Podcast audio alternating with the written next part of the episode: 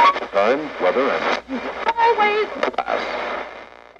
and Welcome to the Chey and Pav podcast experience.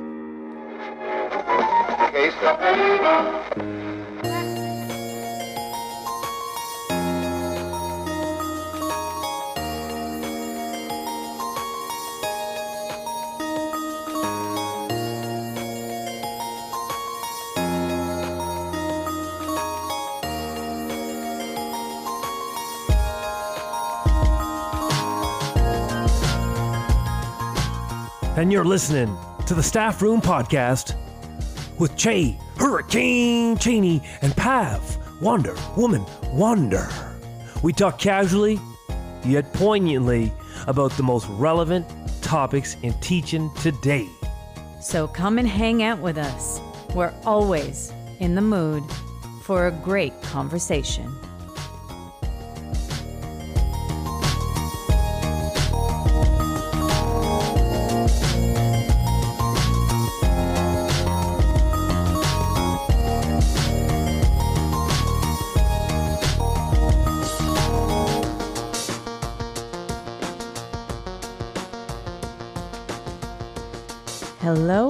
Welcome to episode 81 of the Staffroom Podcast. Today we are discussing reciprocity. And more specifically, how are we bringing reciprocity into our classroom spaces? Really excited to talk about this as this has easily become a foundational philosophy for Chey and myself over the past year and a half of our podcasting journey, but also our teaching journey. So we're really excited to discuss this today. Um, I'm not going to give too much away right now, though, because I should probably start by introducing myself. My name is Pav, and I make up half of this dynamic duo. My co host sits next to me, but I don't introduce him. He usually does that himself. Hold on, hold on, I got this. Chey, the Hurricane Cheney of the Staffroom Podcast. That was some good, fast typing. Just with two fingers. Two fingers. Just I just typed with two index fingers. That's phenomenal. you know, singing. I can I can sing, but typing that that was tough to get that out. And on a typewriter at that. you know, on the Staffroom Podcast, we love a little nostalgia. We sure do. That is uh, absolutely true. So, Pav, we are ready to talk about reciprocity. Yes. We're ready to get into our Maple break, Hmm. Maple break. which is a great expression that uh, you threw out there on Twitter today. I said, "Ooh, I am uh, really intrigued by that. That that works great. You're brilliant." So I've been told by you.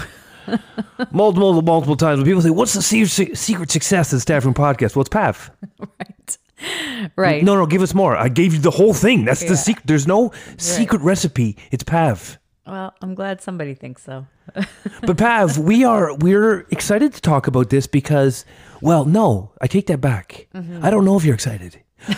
I'm excited because you know sometimes I come into content where I feel really comfortable, and on this particular topic, I feel somewhat comfortable, Yeah. and I'm looking forward to my learning growing as we have some conversation. And as i know so many of our audience will dive into the conversation to take our learning and our thinking to other places. Mm-hmm. And so yeah this topic is going to be a fantastic one. Now i sort of have an anecdote but i, I thought maybe a, a quote would be a, a good way to start this one how are you feeling about that No, I feel really good about that. Um, I just want to sort of reiterate what you said. Um, you know, something that you said already stood out to me that we're this is a, a a topic that we are somewhat comfortable with.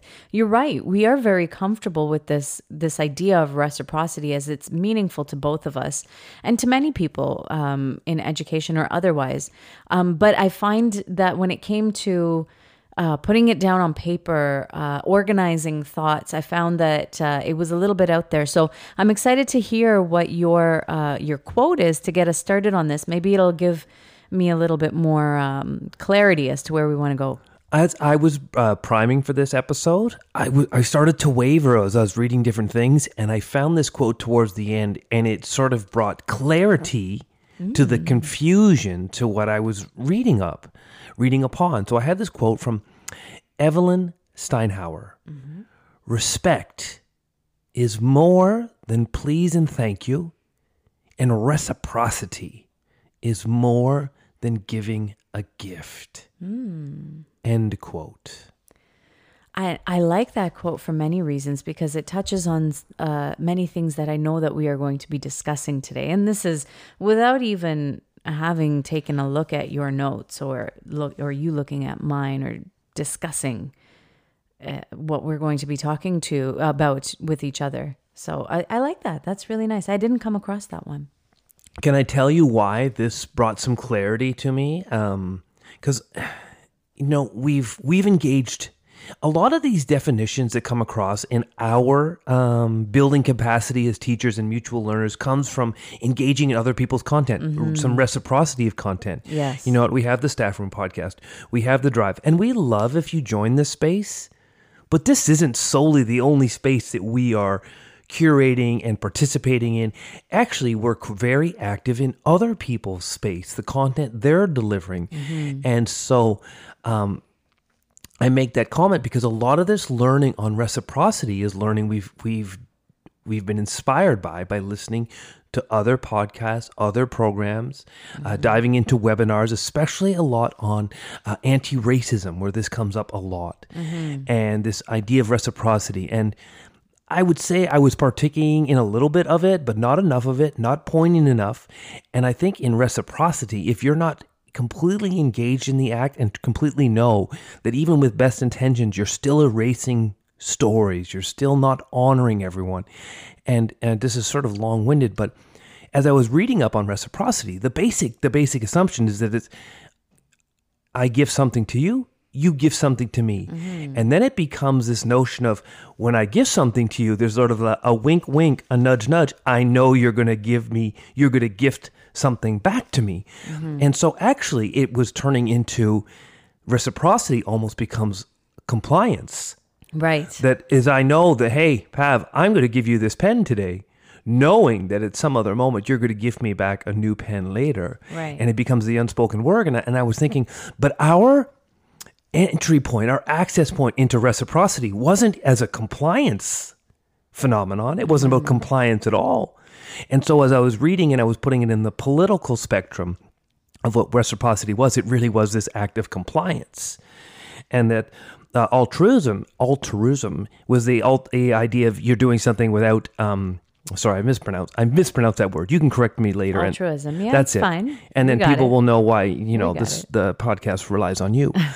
and that becomes the idea of I'm giving something with no expectation of anything coming back. Mm-hmm. And so I was reading this and I was like, but this, this isn't my understanding of reciprocity, my understanding of reciprocity. And it's a new understanding.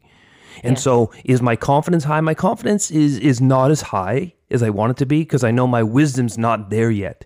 I'm not an expert on reciprocity, but this is why this discussion, it's not for you to listen and learn from me. It's about listening or not even listening, engaging part of this conversation so we can be mutual learners together later. Mm-hmm. And so that's why this quote was important because at the end it said, reciprocity is more than giving gifts. And I said, okay, yes.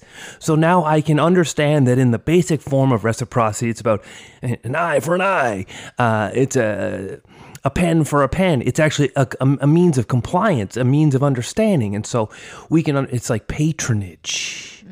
And when we speak about, you know, how this country was built, we know it's built Eurocentric. We know it's it's been on the it's on the shoulders of other people. And patronage has always been a factor of that. The buddy system. The, you do something for me, I'll do something for you. The railway is patronage. It's reciprocity. Mm-hmm. And so that quote really reminded me that although these are the, the sort of the definitions of reciprocity, the reciprocity in the anti anti-racist framework, thus the education framework, is far different, far more impactful, far more meaningful, and far more important that we're aware of it. Or at least for me, far more important that I understand what is reciprocity doing for me? What is it going to do in my space? Well, That's a little random. It's it's just s- my thoughts, what I was thinking about. You can dive in on mm. something I've said, or maybe you have a, a place you want to go on this conversation on reciprocity and education. Yeah, I, I appreciate all of your thoughts, Chey, and uh, I listened to everything that you were saying, and um, and I echo a lot of uh, the randomness that you might feel, and so I felt like over the past few months we've we've learned a lot in general, but the the term reciprocity has come up a lot uh, mutual learners, the gift economy. Um, we've learned a lot through braiding sweetgrass and, uh, you know, by Robin Wall Kimmerer. Um, and so I, I, I sort of knew that this was a conversation that we wanted to have. Um, and I felt like this was a really good opportunity to take all of that randomness, that chaos that's sort of happening in our minds and and sort of try and organize it. And I found it difficult to do that. So I actually needed to just sort of close my eyes and think back to my own roots of what reciprocity means to me. And I knew that I wanted to talk about reciprocity in different realms of our lives. Um, reciprocity in terms of us as teachers. So, what does that mean in the educational framework to students, to teachers, to us um, with our relationships with our students? I knew that I wanted to talk about it in the realm of our podcasting journey and what is it meant to us as content creators and consumers and interactors of of content. Um, and I also thought about uh, this in terms of social media or more broadly, this idea of community and what does reciprocity mean in, in that respect.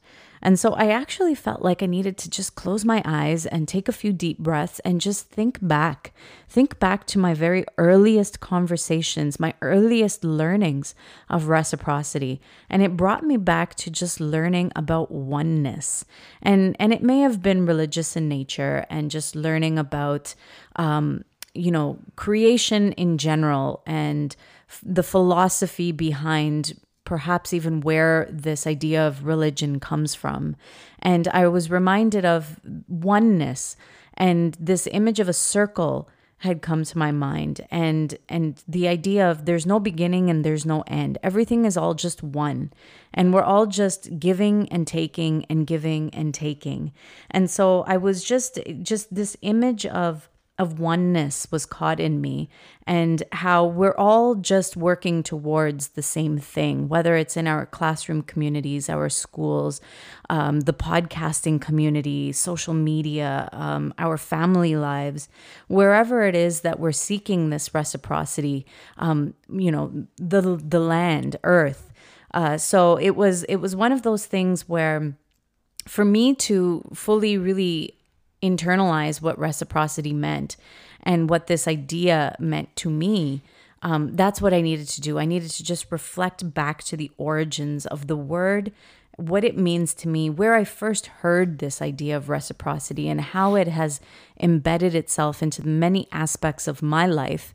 And uh, and really think about it from inwards moving outwards. And so I know that that became really um, uh, a little bit more of a personal journey there, but but I just wanted to I wanted to echo that uh, that feeling of chaotic, um, you know, ideas surrounding this this concept and and how it sort of evolved into something bigger.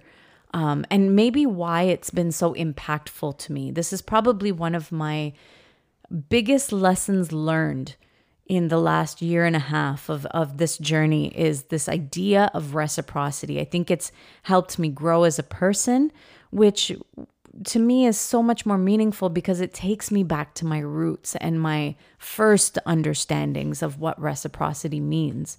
And so um, I felt like this was a really a deep conversation for us. I'm processing. I've got some notes. They're random.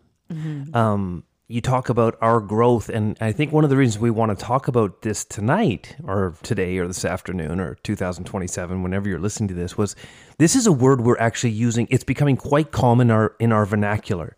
And it's becoming quite common in when we analyze our relationships with each other when we analyze our relationships you talked about the social media space in our schools. Are, are we really um, uh, being uh, reciprocating with the people around us? Are we becoming takers? We've had this concept that there could be really great people that are inherently just taking. Um, and so it was really ripe for a conversation tonight because this is this isn't something where we said, "Oh, let's look up what reciprocity is about." This is a term and an understanding we've been really toying with and using and being intentional with. And so as I you talked, uh, oh, a couple notes.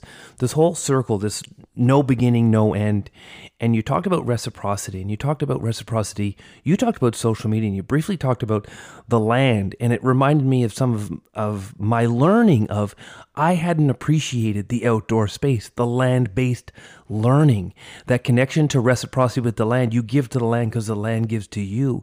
You love the land, and the land loves you. This is new learning for me. This is part of reciprocity. This is why you you take from the land only what you need and then you give back to the land.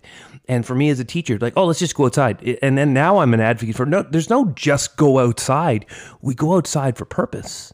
We connect with the land on purpose. We value the land. We have reciprocity for this space where three years ago, two years ago, 16 months ago, I would have just said, okay, you know, it's been a tough day. Let's just, let's kill time. Let's go outside. Now I would never be, I would never trivialize the act of going outside with my class. There's purpose. We're connecting with the land. There's reciprocity. And I, I think it's really key to understand. We talked about later, we talked about how we bring this to the classroom. It's not merely person to person interaction with where that reciprocity is. It's, and, and this brings me to an understanding of, why do I want to know to talk about reciprocity? And I, and I wrote these notes down. It's when we become aware that our system has willfully ignored the influences, the methodologies, the experience of other cultures. And this came to me in the sense when, and it, and, and it resonated with me when you talked about the land because I never had the right value of the land for my teaching, for my class, to advocate for for my students, to bring it up as a talking point, to bring it up as a learning point. I was naive to it. I wasn't giving due reciprocity to the land. It doesn't have to be a person to person. And so when you talked about social media, I thought about not solely social media, but I just thought about it's not just a person to person interaction and where reciprocity is important, which comes back to that original quote. Reciprocity is more than just giving a gift. Or when you make it sort of the connection to the gift economy, it's recognizing that there's gifts all around us. The land is gifting itself to us, and we want to gift back.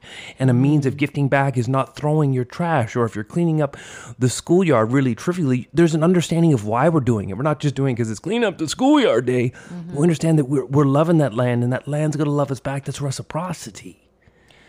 Those are those are some really great thoughts, Chey. Um, I, I also have been taking some notes while you've been speaking because uh, you're right. This learning has come from so many different angles from for us, but I think this theme has really stayed true. This this idea of give and take, and um, and I think it's it's a very humbling experience uh, for us because even though that we've known about these ideas in different in different ways.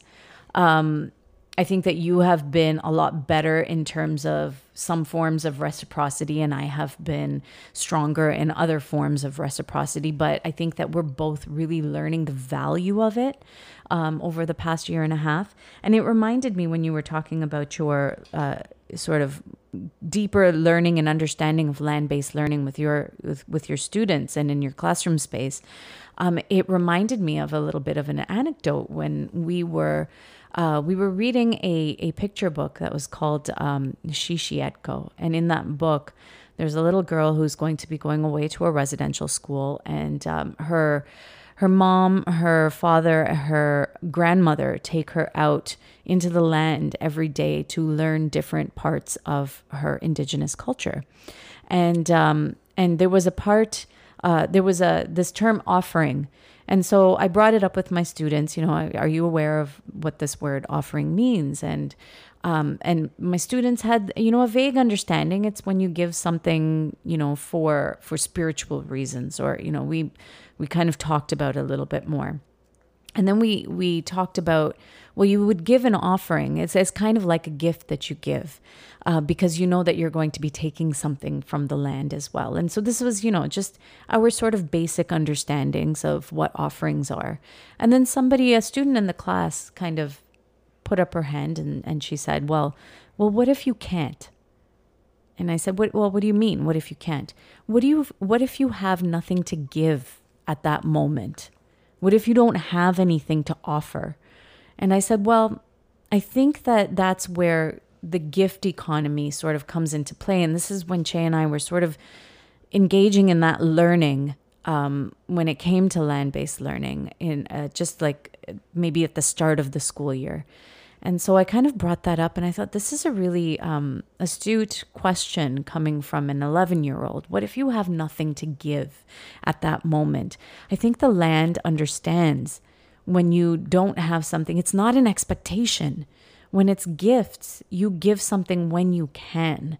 And it almost becomes your responsibility to give it when you are able to give it and it's not it's not like it, it's not the market economy. It's not where you have an obligation to give something to get something in return. It's you give when you are able to give with the understanding that you are taking something at the same time and so that reciprocity must exist. And so it was it was a very enlightening conversation for myself in that moment but it was a very um, authentic and sort of innocent conversation innocent question that came from the student. What if you don't have anything to give in that moment? Hmm. Is the idea that only certain things count as gifts in and of itself the market economy, the Eurocentric economy, the hierarchy economy. Because when you were telling me that story, you, you can give the gift of time, you can give the gift of attention, you can give the gift mm-hmm. of emotional intelligence in the sense that you want to be one in the moment, you want to be with someone in the moment. And so when you were telling me that story and, and you were talking about you, you gift when you can give as, a, as an idea, but I was thinking further, it's like, the notion that only certain things have value of, mm. gifts mm-hmm. inherently comes back to, to sort of my own brainstorms when we willfully ignore the influence, the methodologies, the experience of other cultures, because not every culture thinks that something of a monetary value is that mm-hmm. of a mm-hmm. gift. Mm-hmm. I, I like that thought a lot. Yes. You're absolutely right. And and in this situation, I didn't think of it as that because we were talking about offerings. Mm-hmm. Um, but uh, but you're absolutely right.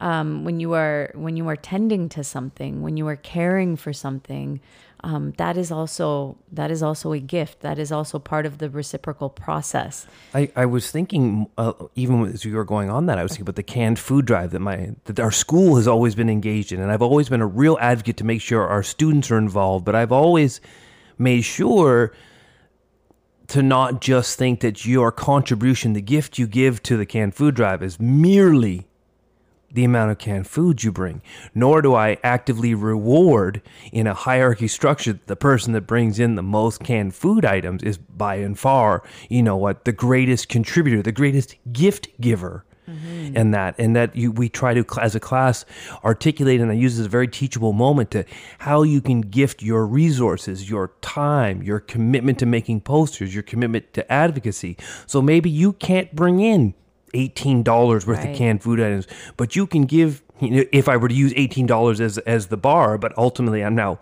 working against myself because $18 shouldn't be the bar. Maybe the bar should be the kid that gives kid, the kid, the student that's giving 18 hours or 12 hours of community service, of making posters, of doing announcements, of going around to classes.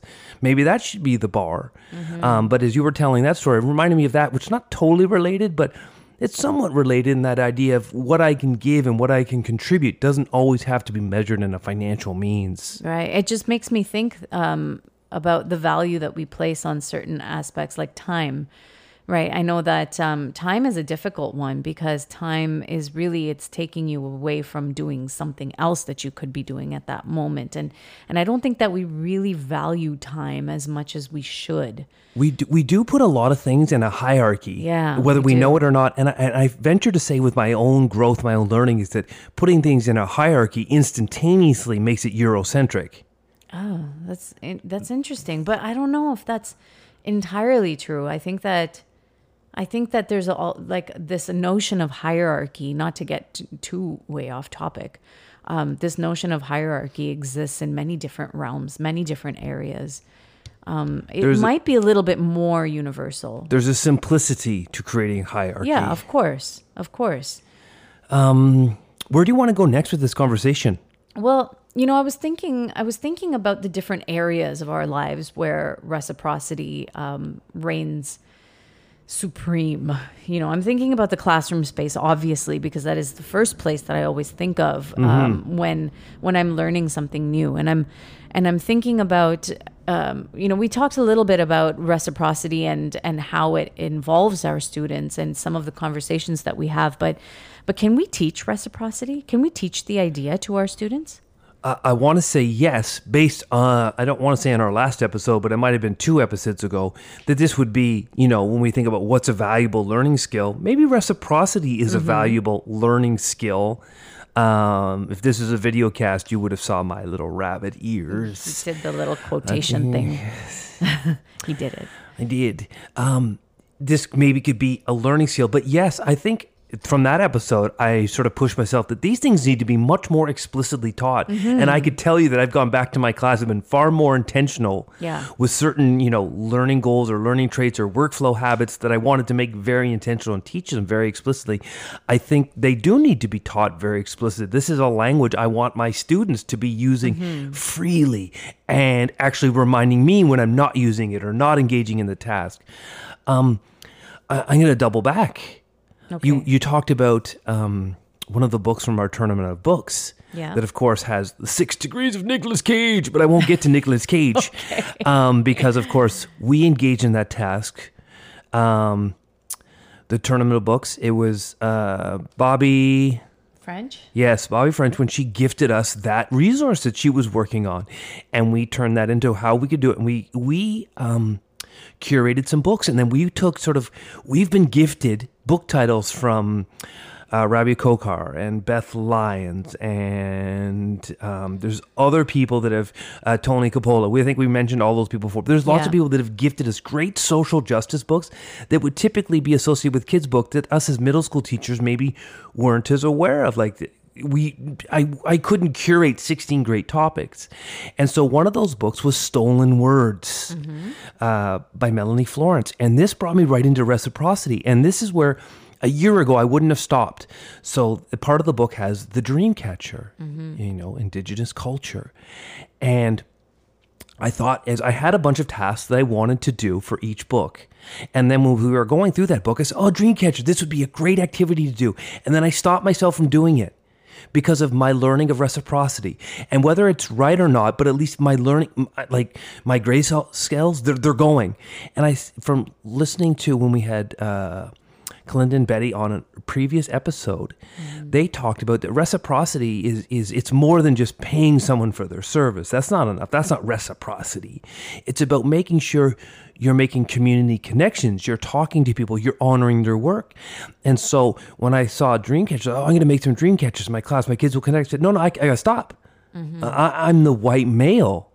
I'm not going to just tell my kids and trivialize making dream catchers when this is actually an opportunity to connect to a community liaison, connect to the indigenous cultures, the communities within the community in which we teach. And I, it was because I this was my obligation now to not just do make dream catchers as a task because I'm just the white male. I, I this is erasurism, Right. For me to just take it over and say I, I'm saying that Mr. Cheney has curated this great task for you. No, no, no, no, no. There's a responsibility for me as a teacher in this moment of reciprocity to reach out to my the indigenous community. I need to bring a community connection. I need to uh, honor their stories, honor their work, honor their culture, and find a way to bring them into that space so that they. And not to me to to alleviate the workload on me and, and say, oh, only you can teach me about this. I think it was um, Melissa Wilson had a really great tweet and it's still my responsibility to read up on it, still my responsibility to know and to understand, but also give reciprocity in the sense that I don't just erase the story and become the gatekeeper of the dream catcher in my class. I it's not that easy a step. And I think as a teacher two years ago, I said, oh, dream catcher, let's do this as an art activity. And I would have trivialized it like that and then would have, you know, erroneously thought that I'd just done really great anti-racist work. Mm-hmm. When ultimately and I would probably argue that that's the worst type of work is when I think I've done quality work. I hadn't done quality work or I wouldn't have done quality work. It would have been pure and simple erasures and would have centered myself on the task. So I was thinking when you were telling your story, I was like, this is my this is my classroom example where I put a hold on moving forward because I realized to be to make sure I'm giving proper reciprocity. I don't just rush to make a dream catcher in class based on this book. This is my opportunity right here and right now to reach out to my community, find and if I don't know, contact my board that should know. And there are good well, there's many good people in the building, but I do know there's some people in in my space that are really connected that could help me out. And I had to I just stopped instantly knowing that there's more to this than just doing this task for reciprocity it was deeper than that. It was more layered than that. It wasn't your story to tell. It wasn't your story to tell. And I think in our learning of uh, reciprocity, we've also learned about the value of the stories. And when I say stories, I mean learning. I mean, um, you know, these experiences that uh, that we don't necessarily have the right uh, to to engage our students in because they're not our stories to tell. And so that was uh, that was a powerful piece of learning for myself as well because um, like you like you I probably would have trivialized I probably have trivialized in the past um, many of these types of activities in my space because um, because it's accessible and then you also think that you are doing the work. But there are better ways to honor those stories and to bring those into the learning as well and that is also part of that reciprocity. So um, there there's so many things here. There's so many things that you've talked about as well and I, and I want to talk more about that but I think that this is a great place for us to uh, take a little bit of a break and um, and come back from commercial to sort of um, consolidate our thoughts and perhaps organize them a little bit better for listeners. But I, I know that that's not always necessary because I know that you're picking up some things. There are some takeaways. I definitely have taken some things away from here that I didn't have before, and uh, and then we can always continue that conversation. So let's go to commercial. And when we come back, we will uh, throw some things back together. Oh, you want me to find a sponsor really quickly? I think you're good at finding sponsors really fast. I am a professional educator, so I make things up on a whim. This episode is brought to you by Red Pens because nostalgia wouldn't last without it.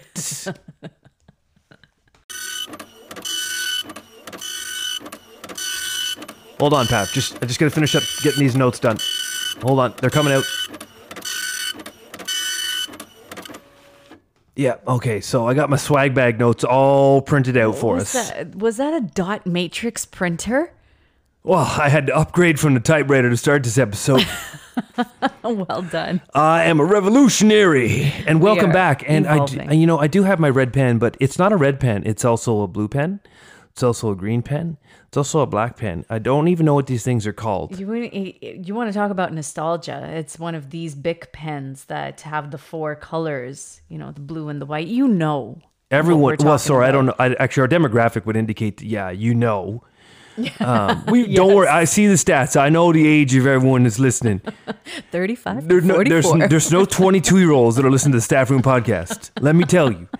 So everyone's like, yeah, that's my pen. And you're like, no, I don't know about that pen. Yeah, you know about this pen. you know about this pen. Actually, I love using these pens for baseball when I do the scorebook. Yeah, I know. Uh, extra base hits are another color, RBIs are another color, and uh, but we move on. As I joked about, you know, this episode being sponsored by Red Pens. yes, that's right. Three people turned off. Oh, this episode red pens. Because yes, don't worry, I don't mark kids' work with red pens anymore.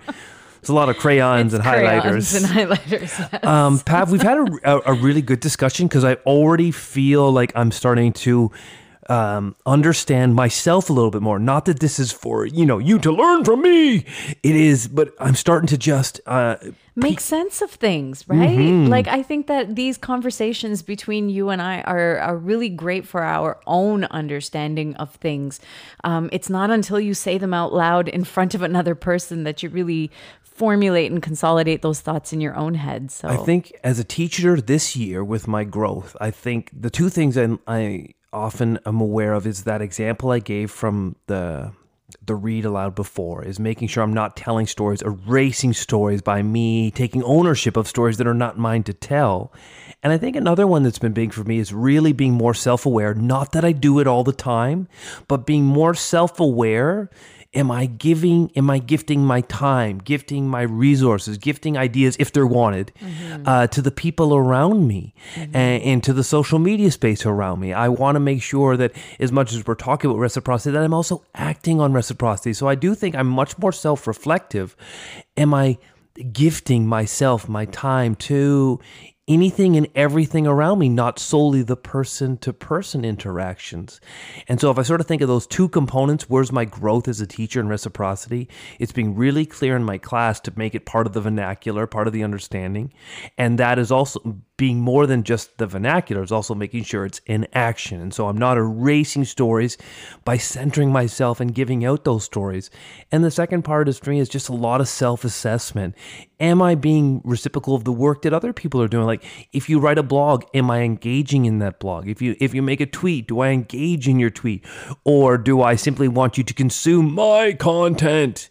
Mm-hmm. Or in, in the classroom, you know, if a teacher's sharing a great lesson with me, am I as open to sharing my lessons, my resources, and, and, and, and making sure that I'm doing it and not just doing it by saying, well, if someone were to, to ask me for it, I'd have it. That's that's not quite reciprocity. It's about mm-hmm. making sure that people know that I'm active in that community of helping and supporting and gifting if if it's so wanted, if it's so desired, because again, you don't want to cross the line where, hey, everyone, I have these great resources for you. Again, centering myself. Uh, Pav, you have a couple. I think you got a couple more notes because I see my notepad, lots of you know red scratches over all the stuff I've talked about. But I see some on yours. You know, if you got, hold on, let me see if there's something really good. And I'll just, I'll just you can take it.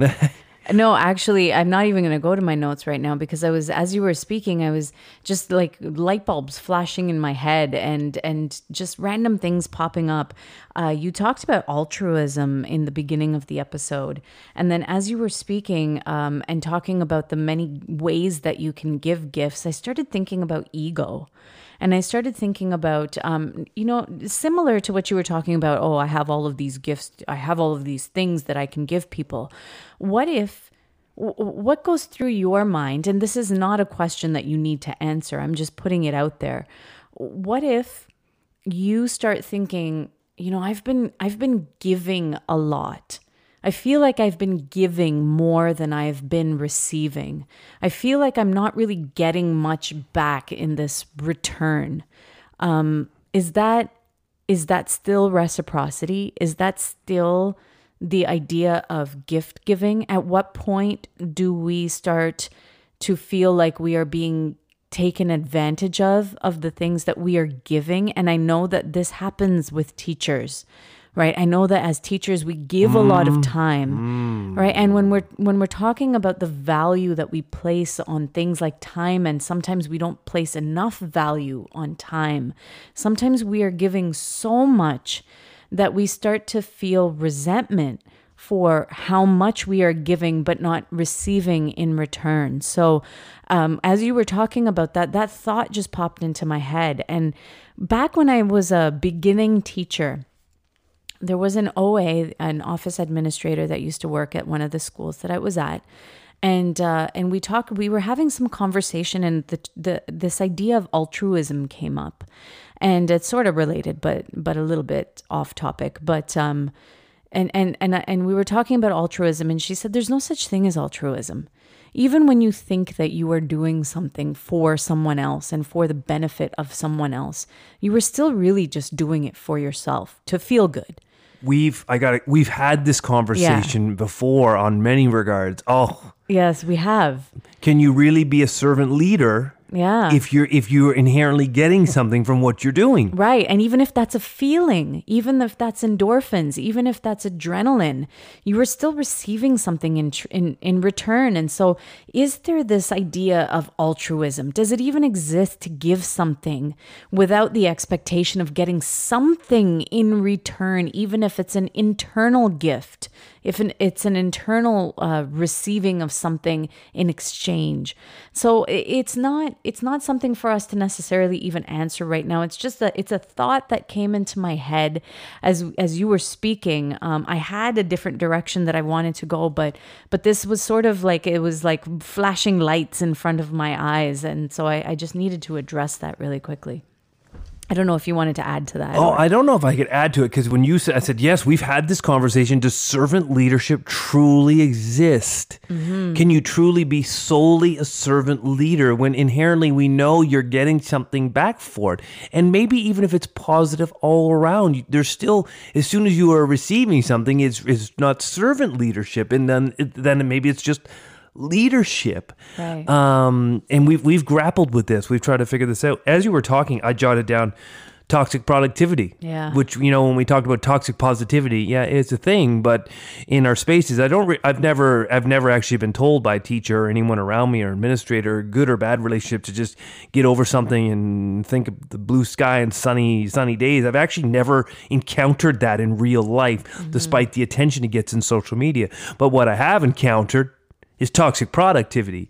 This idea that when you give and you give and you give, and then it be, sort of becomes the norm or the expectation, and then when you come back to this reciprocity, th- th- these are good connections. Like, how, if there isn't reciprocity, or is it, do you still have it in you to how long can you keep giving the gift of time? Mm-hmm. and energy and resources when it's when I you know what else I jotted down was gratitude. And one thing I've learned, and it's never I don't maybe it's been explicitly spoken when we've listened to the anti-racist book um, book club, but I've noticed every guest that comes on always starts their their talking point with gratitude for everyone else. Mm-hmm. Always gratitude for the host, gratitude for the hosting platform, just gratitude. And so when you were talking, I said that essence of gratitude really alleviates that feeling of toxic productivity as part of the reciprocity, that gratitude for what you're doing.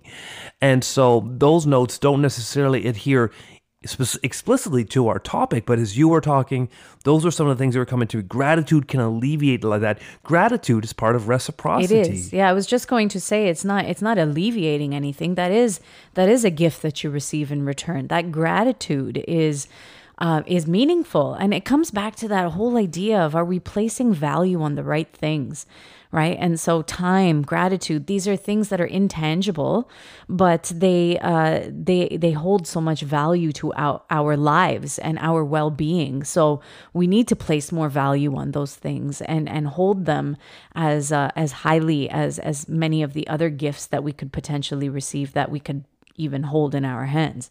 So that's a that's a really good uh, conversation. I mean, if you're listening, if you want to tune into this, please please engage in this conversation because, uh, as we've mentioned many times before, we are learning as we go.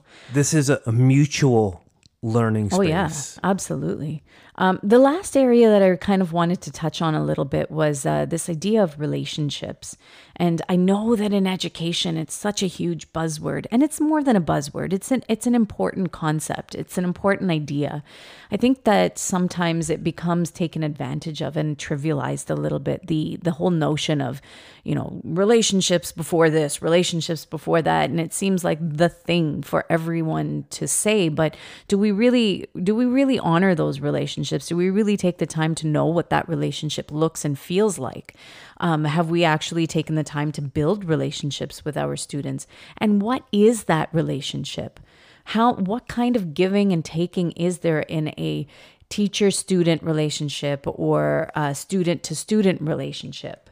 We talk about relationships a lot in education, and I think that um, not that I have anything really to to add to this, other than the fact that it, it is something that comes up so much in education. But are we really doing it right, or are we using it as a scapegoat to say that I'm doing all of the right things? Um, so, are we really?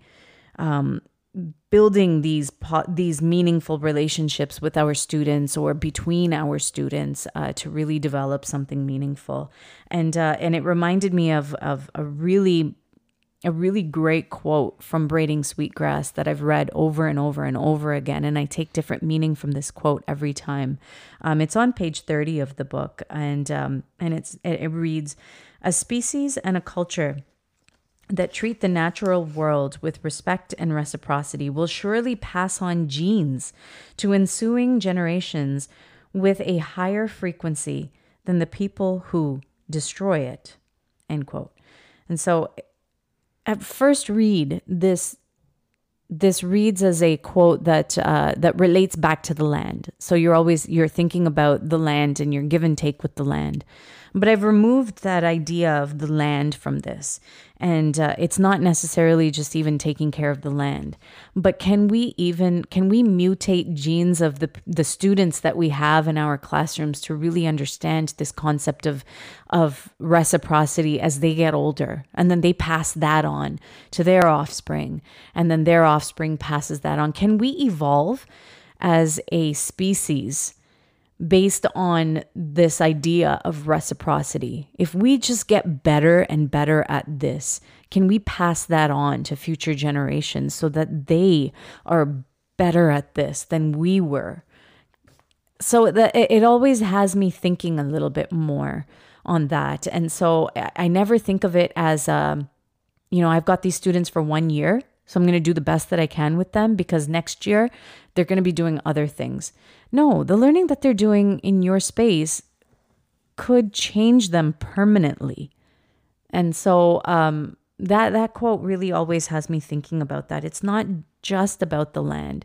It is it is that reciprocity um, moving forward. It, it is evolving us as a people. If we pass that on to our students, they will pass it on to others as well, and we could really continue to mutually grow and learn together and, and become better. The reciprocity in relationships, relationships with reciprocity, relationships founded in reciprocity. Maybe possibly. But it's a lot better than people that go relationships, relationships, relationships, eh? Because you were right about that first point. I think it is such an easy talking point to simply say it's relationships first. Yeah, it is. It is. But how do you want to build a relationship? You know, I've actually always, I hate, I hate, I hate's a strong word. I've never been a fan of compartmentalizing to telling me it needs a relationship first. As a teacher, how do you think I'm going to build a relationship by not engaging in content? Because the content is, is such a great gateway to demonstrating reciprocity, to uh, to being, uh, to showing those things, to being an advocate, to being an ally, to showing students how they can be an advocate, to showing students how they can be an ally. You want to know how I build great relationships with my students by showing them how committed I am to being a mutual learner in the space and creating mutual learning opportunities for all us all to grow and challenge and push and ascend. You know what? I can only do get to know you activities for so long, and I don't know how deep that relationship gets. When I think of some of my students, some of my best relationship building has always been through the content first, actually. But I, I could think of one example this year where um, a student has really expressed great um, freedom of expression or felt uh, really vocal to advocate for LGBTQ rights. And an access point for them was when we did our biography at the beginning of the year, and it was a biography through music. You pick your song, Take three of those lyrics and you tell me how those lyrics represent you. And they made the connection to those issues and they advocated for those issues. And and and since then they've just exploded to always wanting to talk about, to advocate for this, to not let a few boys in class at one point said, Oh, you sound like a girl. Boom! They jumped into action. They'd been in, I don't want to say I empowered them, but that that space and that ability to build that those relationships to feel that this was they could disrupt that ability for my students to feel like they can disrupt was foundational part of the class relationships. Those relationships were actually built on class activities, enriched, and, and that the, the reciprocity of engaging in meaningful content. So when you brought that up, that we trivialize relationships so often. And then we compartmentalize relationships and think they come first. How do you think, as a practitioner, Mm-hmm. As a practitioner of teaching, how do you think I build a relationship, a meaningful relationship where true reciprocity, where true advocacy, for true allyship can really be foundational if I'm not going to demonstrate to them how serious I'm going to take the moral obligation of teaching? Mm-hmm. And so, yeah, you said that word, and then you made me those connections to reciprocity in relationships was just it was it was really well put. Had me thinking on those those extra tangents of yeah, I want my students to appreciate what reciprocity is, to engage in that mutually in our space. And that is foundational to relationships. You have to have great relationships. But I build this actually through the meaningful content, whether it's disrupting the content, whether it's challenging the curriculum. It's not necessarily being compliant to the curriculum. The, these, these items, these subject matters, this curriculum matters provides a canvas to build a rich relationship. I can trivialize this, and you know, I hate to put things, there's my word hate again, putting things into sports metaphors. But eh, as an athlete, we come together as athletes, when I think of my university days, in playing the game. Mm-hmm. In practicing the game, you know, I didn't build a great relationship with my teammates because we sat around and, and, didn't talk baseball before practice.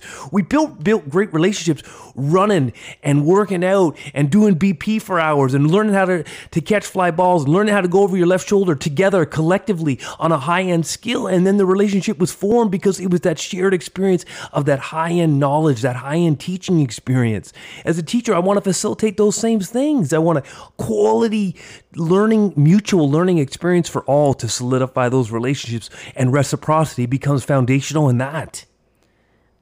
BP stands for batting practice. But of course. I just wanted to make sure everybody was aware because, you know, you may not know. Once I get into those baseball things, that, that BP vernacular. Yeah, that's right. Sounds like, is that is that like, like a PD session, BP?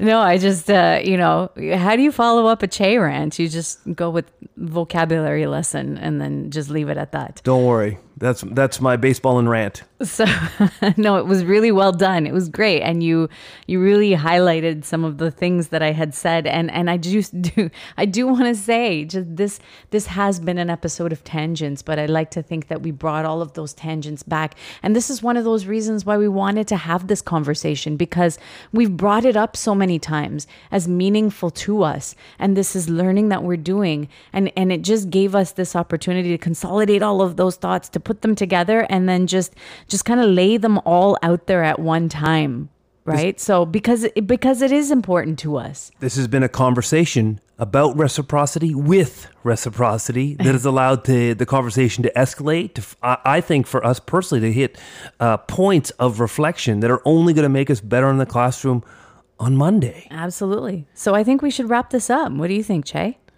uh, let me pull out the timer. Well, if we did uh, 30 minutes to start, plus the 19 minutes now, or 50 minutes, and that means there's a high pressure system coming in from the north and a low pressure coming from the south. So we will have rain all weekend, kiddies. So this is time for a little bit of swag bag. I'll, I'll post the picture that he drew while he was talking there. That's a sketch note. yes, it is. All right, let's get to a little swag bag, and let's hope that I haven't scribbled over my notes to wrap this thing up. I think I'm going to come back to my original statement, Pav, okay. of when do we feel we, we're at this place where reciprocity needs to be explicitly demonstrated, taught, mutually learned, and shared together? When we become aware that the system has willfully, or perhaps even unwillfully, ignored the influence, the methodologies, the experience, the stories, uh, an honoring of other cultures. And I think that's our, our sort of our gateway to understanding why reciprocity is valuable. And it takes on a slightly different um, context in education. I think I'll get this. I go through this swag bag. Is that mm-hmm. swag bag is more than just the giving of a gift. It's more than that.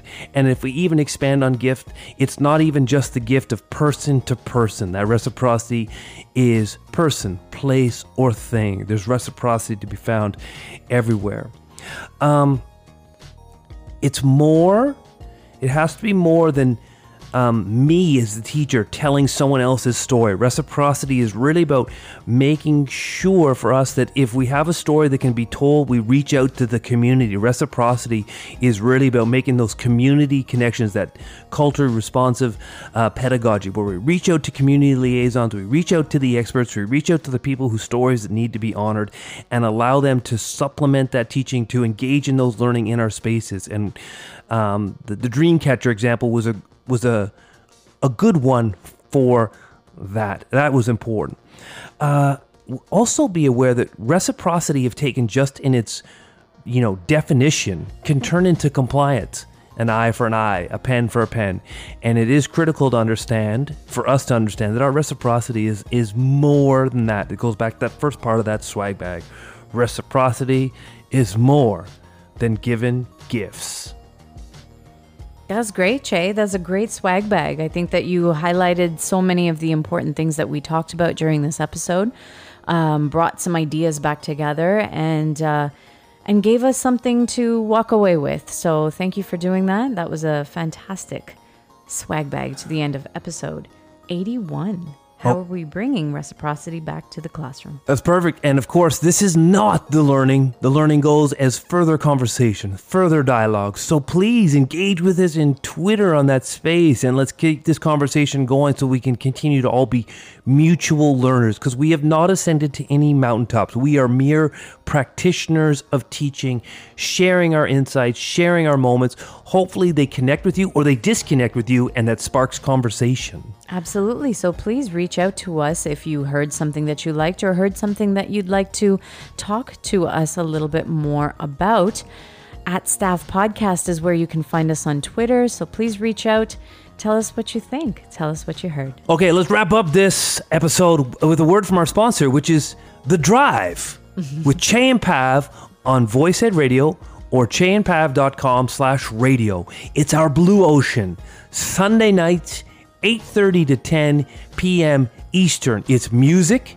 It's a musical theme, it's teacher talk, and is really about reach and connection and a shared live audio experience. It is all about the community, it's all about the give and take, it is all about reciprocity. All right, everyone, thank you for tuning in to episode 81 on my path to retirement at 100 with, with Champ Pav. Have a great week, everyone.